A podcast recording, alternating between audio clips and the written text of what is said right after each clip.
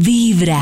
Vibra a través de su radio 104.9 o también en vibra.co para que nos escuchen desde cualquier lugar de Colombia, del mundo, ahí en vibra.co. Hay un tema que mucha gente valoró, bueno, entre los temas que mucha gente valoró del trabajo en casa, mucha gente valoraba, creo que el tema de los desplazamientos, que era un tema súper relevante e importante en ciudades grandes, en capitales y más que por la distancia, creo que es que el trancón es lo que hace el complejo. estrés, el ruido, No, y el la incomodidad. polvo, Por ejemplo, mugre, acá hay un artículo que habla de todo el tema de cómo han aumentado los tiempos en Europa en desplazamientos y de cómo la gente se queja de que en Europa, en España y en otros lugares ha aumentado los tiempos. Yo me acuerdo cuando yo vivía en España que yo me desplazaba y nada se compara con el tiempo acá en Colombia, o sea, era incomparable. Pero además, uno puede que fuera parado, pero tú ibas con suficiente espacio, por lo menos en ese momento, y uno podía sacar el celular, ver una serie, ir leyendo algo en el celular, o sea, ibas de alguna manera en condiciones que podías quemar tiempo mientras te transportabas, podías aprovechar para ver una serie. Yo, por ejemplo, en Transmi no saco el No, celular ni porque me paguen, Karen. menos para ver una serie. No. O sea, ni para No, contestar, ni ¿no? Y para ver. Yo una sí serie. veo mucha gente Sí, eso. Transmilenio, va Uy, normal eso a mí me haciendo da videos, terror, terror. revisando redes. Pero entre más escuchando. saquemos el celular en Transmilenio, menos posibilidades de robo hay, porque ya... No, no, no. No, Claro, pero son es que- muchos. Sí. Ese- a ese es el que lo van a atracar. Mire, Pero es Leo que- hace poquito tenía el celular en la mano porque estaba enviando un mensaje al doctor Méndez, pasa una moto y suácates. ¿Quién? No, pero pero es que- Transmilenio pasó ¿Quién? la moto, Nata, ¿cómo no, así? No, sobre pues, la calle ¿a quién? y se Ah, ejemplo. no, pero estamos hablando de Transmilenio. No de importa. Transmilenio. Pero es que está poniendo un ejemplo. Pero miren, escuchemos este informe para que vean de verdad que no es solo el tema. O sea, es esperar 40 minutos un bus, es buses vacíos, es una cantidad, buses vacíos que no paran, buses llenos que menos paran. Es una cantidad de cosas que de verdad el tema de transporte de los bogotanos es un drama. Salimos a las 5 y 10 de la mañana desde la casa de Ricardo en el barrio Santa Librada para tomar el servicio de alimentador. En este punto de recogida los buses pasaban al tope que ni siquiera paraban. Como pudieron ver hace un rato, pasó un bus totalmente lleno. Hay veces uno puede esperar dos, tres, cuatro buses para poder subirse. Y subirse me refiero a empujando, haciendo apretujones. Una vez subimos al bus quedó lleno, incluso después de recogernos no paró más. Subimos al Transmilenio que tardó 7 minutos en pasar. Una vez adentro empezamos a evidenciar una de las mayores quejas de los usuarios en esta troncal. Y los alimentadores a veces bajan tan llenos y dura uno 40 minutos, media hora para que bajen, uy, para que lo recojan a uno. A veces bajan desocupados, siguen derecho, no lo recogen. Entonces para mí eso sí es como más servicio, ¿sí me entiende? Y uno tiene que ser realista y decir la verdad. El trayecto desde el portal Usme hasta la estación Molinos es de 3,9 kilómetros. Sin embargo, recorrerlo nos llevó más de 40 minutos. No, tres Esta es la vida kilómetros. cotidiana de un habitante de Usme. No, no ver la luz del día en su casa. Porque uno sale normalmente, en mi caso, cinco y media, cinco, que todavía está oscuro. Regresa uno siete y media, ocho. Y pues, como lo hice, pueden ser seis horas o más diarias en el transporte. Ay, no.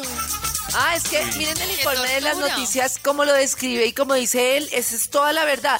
Salir de noche y volver de noche, eso me parece terrible. O sea, no, no puede ser que la calidad de vida es tremenda. Y ahora súmele la vida con los hijos, tener que llegar a hacer, Hacer almuerzo. no, no, no, es que me parece que la calidad de vida de los bogotanos en ese sentido es demasiado dura, demasiado dura. Ah, a mí lo que me parece complejo es de lo que dice Karencita, es por ejemplo que uno organiza su día y su horario laboral y tener que sumarle a eso cuatro horas en promedio de solo desplazamiento me parece muy triste. Muy duro. Muy es, es un recorrido que me parece súper No, es complicado. que salir del trabajo y pensar en ese, en, no, en ese tumulto que No, hay para subirse que- a un bus. Yo, Tremendo. uy, yo- y, y uno ahí coge como actitud. Yo he estado cogiendo Transmilenio en hora pico y hay tanta gente que, que llega al bus y entonces la fila se desbarata y uno tiene que empujar como Se por vuelve su uno vida. maloso. Sí. Si no, Amigos no de llegas. Vibra, me identifico totalmente con el tema de la movilidad. Yo vivo en Cota y me demoro, atención, dos horas en la mañana y tres en la tarde. Cinco horas de la vida. Uy, Pero la pregunta cinco es, horas claro, diarias. es que yo digo también, ella dónde vive, si En ella, Cota. perdón, dónde trabaja, perdón, porque Ah. si ella trabaja al otro, o sea, si tiene que atravesar literalmente la ciudad, claro, va a ser un Pues tema. es la vida de la gente en Bogotá atravesar la ciudad porque la ciudad no está distribuida para que la gente viva cerca de las zonas de trabajo, sino lejos. La Dice que gente- trabaja en la 27 con séptima. Gina. Uy, claro, es que tiene que literal Desde Cota hasta la atravesar. 27 con Uy, séptima. pues, hasta Claro. Cota. Cada mañana tu corazón empieza a vibrar Pues, ¿qué con hacemos? Vibra en las mañanas. No trabajar. Estamos ya despidiendo prácticamente este mes de agosto. Uy, esto ya, ya empieza a correr, ya empieza a acercarse. Y pendientes porque les traemos cosas interesantes para el mes de Oh. septiembre que ustedes van a vivir aquí en Vibra. Hablemos del trabajo, Karencita, de cómo cada uno tiene una actitud frente al trabajo, cuando uno está cansado en el trabajo, ¿qué pasa? La BBC Mundo habla de una tendencia que se llama la renuncia silenciosa y consiste en algunos God. trabajadores que están demasiado cansados, que no pueden más con el peso, que están como Ya burnout no puedo y más. deciden renunciar silenciosamente y es como hacer casi que ni lo básico, casi que nada, como así como Ir a estar en pajarear. automático, ir a pajarear y hacer como más Ah, o menos las dices- cosas. ¿Buscando que los echen? ¿O en qué sentido, Karencita? Pues no buscando que los echen, sino que es que dicen que muchas personas estallan ante el desequilibrio entre el tema del trabajo y su vida personal. Oh. Y entonces dicen, yo ya no puedo más con esta situación. Hay un tema que es que es muy cierto y es que en los últimos años, pues el trabajo, el desplazamiento, el poco tiempo personal se ha vuelto un tema como complejo. Y entonces hay mucha gente que dice, yo ya no puedo más, no puedo más con esta cantidad de trabajo, estoy absolutamente fatigado. Pero pues es muy difícil que eso lo entiendan en la empresa. Si yo lo Claro. manifiesto, yo también creo que muy poca gente lo manifiesta, como, mire, estoy que no puedo de la cantidad de trabajo, porque justo el que trabaja sin parar muchas veces tiene un tema y es que cree que puede hacerlo todo, quiere Oh. hacerlo todo y no es capaz de comunicarse y decir, vea, no puedo más. Pero bueno, A mí me parece que yo tengo, pues no sé, yo digo que cuando eso está pasándole a varios trabajadores de una misma área, toca revisar es al jefe, porque de pronto el jefe les mucho. está exigiendo al ritmo de él. Y Claro. me parece que ahí es donde la cosa Y se ni vuelve. siquiera, porque hay jefes que no hacen mucho y tienen Claro. el equipo clavado. y Ah, bueno, también. tiene- ¡Uy, uy! ¡Uy, Oh, Nata! oh, ¡Oh! ¡No se quede Alguna- callada! Oh, ¡Denuncie! no, no es mi caso, ay, no es mi caso, me van a echar, no, no. A ver, ¿qué van a decir? Ahí en la calle hay un montón. que- Vibra. ¡Un chisme! ¡Alex! Buenos días, mi querido pollo, ¿cómo vamos? Bien, Alexillo, ¿qué ha pasado? Pues bien, le tengo quien, si te vi no me acuerdo, es Leonardo DiCaprio, esa es su ¿Cómo filosofía así? de vida. ¿Qué hizo Leito? Pues, ¿cómo les parece que, eh, según la revista People, terminó su relación con la modelo argentina Camila Morrón? Hasta ahí todo normal, Pues no sí, pasa nada, el amor se puede sí. acabar, digamos que las cosas no se dieron, Ajá. pero el detallito es que la Argentina cumplió 25 años. Ah, estaba jovencita. Estaba O jovencita, sea, que se- ¿Cuántos años tenía cuando se cuadraron? 23. Ah, Tenían 23. Él tiene 47, hay que decirlo. Uy. Pero se reavivó una teoría y es que el señor Leonardo DiCaprio no le gustan las mujeres mayores de 25 años. Por ende, cuando Oh. cumplen 25, ¿Las despacha, Uy, les este es dice bye bye, desgraciado". ya no más, no fue más. Y no solo con Camila Morrón sucedió eso, su- sucedió con Bar Rafaeli, la modelo israelí, con Kerry Harrington, la modelo de Victoria's pero es que Secret. tiene un O sea, historial. tiene un Historial de- prontuario. De veinteañeras. Hasta el momento se le han contabilizado 16 novias entre famosas y no famosas, Uy, a las que Oh. les termina cuando cumplen 25 No, eso ya es un patrón. Pero además de eso, hay otra teoría y hay otra estadística y es que le gustan las mujeres que acaban de cumplir 21 años. Es decir, las empieza a buscar cuando tiene O sea, su 21 rango es años. entre los 21 años y Eso los ya me está 24 sonando años y 12 enfermo. meses. Dice que no le puede duplicar la edad. Esa es la teoría que dicen los conocidos de. Leonardo ¿Cuántos años tiene DiCaprio. DiCaprio? 47. Imagínese. Oh. ¿Será que uno tiene algo por lo que termina con alguien a cierta edad o algo así? Si es la edad, Yo, si yo, es... yo, yo el único patrón que recuerdo que tenía un amigo, un primo, Ah, un primo, era sí. sí, era que, pero era pura casualidad que él tenía una novia y algo pasaba, pero a los tres años se dañaba la relación. No, algo duraba- pasaba. Yo creo que él se autosaboteaba para que se acabara la no, relación a los dura- tres o sea, años. era una relación que Oh. duraba tres años, entonces no era como, Ahí tan de como casualidad. que pasó. Pero yo no, bueno, no es que lo- es- ¿qué, qué Maxito? No, él va al mismo club Sí.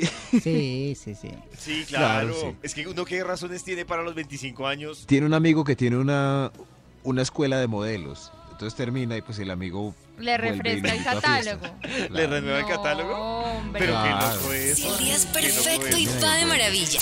O si todo te recuerda a quien robó tu corazón.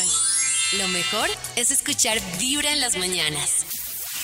Un día perfecto es un martes y acompañados por Vibra en las mañanas. ¿Ustedes qué piensan de las reuniones de tías? Eh, no sé, uno escucha Ricas. muchas cosas. Unas conversaciones de tías únicas. Si se han Lo que perdido... de bueno es que normalmente las 11 son muy sabrosas. Ah, bueno, sí, sí, son... Se come rico en la reunión de Claro, tías. un unas por chocolatico, una almohada. Ellos no tienen cualquier, cualquier ahí cosa pedido. No, es en las 11 sabrosas. Si ustedes no han estado en una reunión de tías, escuchen esto, por favor. Reunión con las tías. ¿Cuál es tu tía preferida? Acá está el cafecito y unas galletitas que les preparé. Espero les guste. Ay, no, mi amor, pero yo no me puedo tomar ese café, eso me hace un daño terrible. Eso me enferma. Si le puede echar un poquito de ron, pues ahí sí se lo recibo.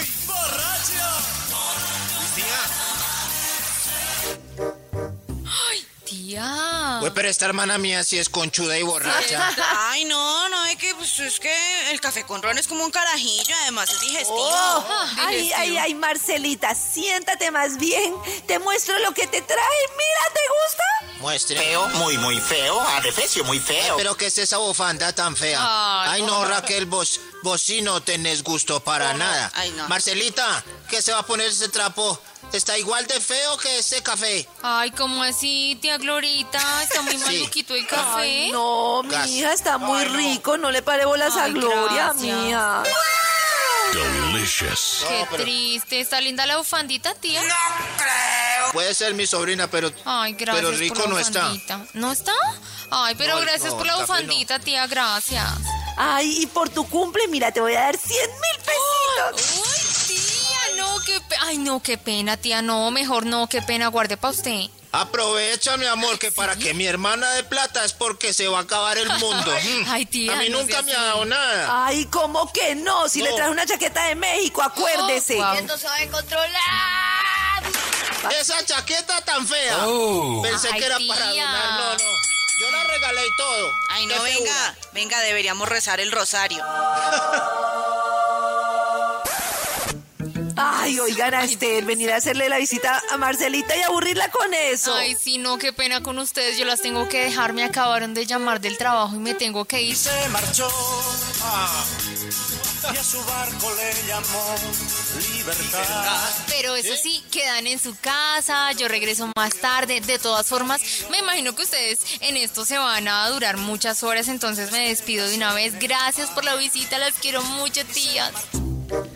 Tranquila, mija, yo no tengo afán. Yo la espero aquí mismo. Ah, yo tampoco, yo pensaba amanecer. Ay, ¿no se Sí, van a ir rápido? No, no. Aquí la esperamos. Ay, yo jubilada, no mantengo afán. Vaya tranquila, mi amor, que acá la esperamos. Ay, tan queridas las tías. Yo tengo Por una la preocupación. interpretación se ve que Max es el que ha estado más en reuniones de tías. Tengo una preocupación y es si yo ahora pido tinto con tequila, ¿me estoy volviendo tío? Ah, porque es digestivo, pues. No, no, no. Borracho. Ah, Es No, distinto. porque se borracho, tomaría claro. eh, el tequila solito. Tinto con tequila sí es de, de cuchis. De Sí, tío. Pero, Sí. pero tengo una Ay, pregunta y no, es, por culpa de deberíamos, Max. todo el mundo tiene una tía adorada y una tía difícil. Ustedes deberían, uno debería, un día deberíamos mencionar nuestra tía adorada La y nuestra tía- difícil. La Siempre hay tía una tía dorada, por lo general, es la que fumó marihuana en los setentas. Esa Sí, es la... Es muy chévere, Ay. le ayuda a uno, es toda amorosa. Y la tía difícil es la chismosa, criticona. Uy, no, pero. Esa es la mal casada, la que no quiso fumar marihuana en los setentas. es la otra. Lo mejor es comenzar con Vibra en las mañanas. Es verdad.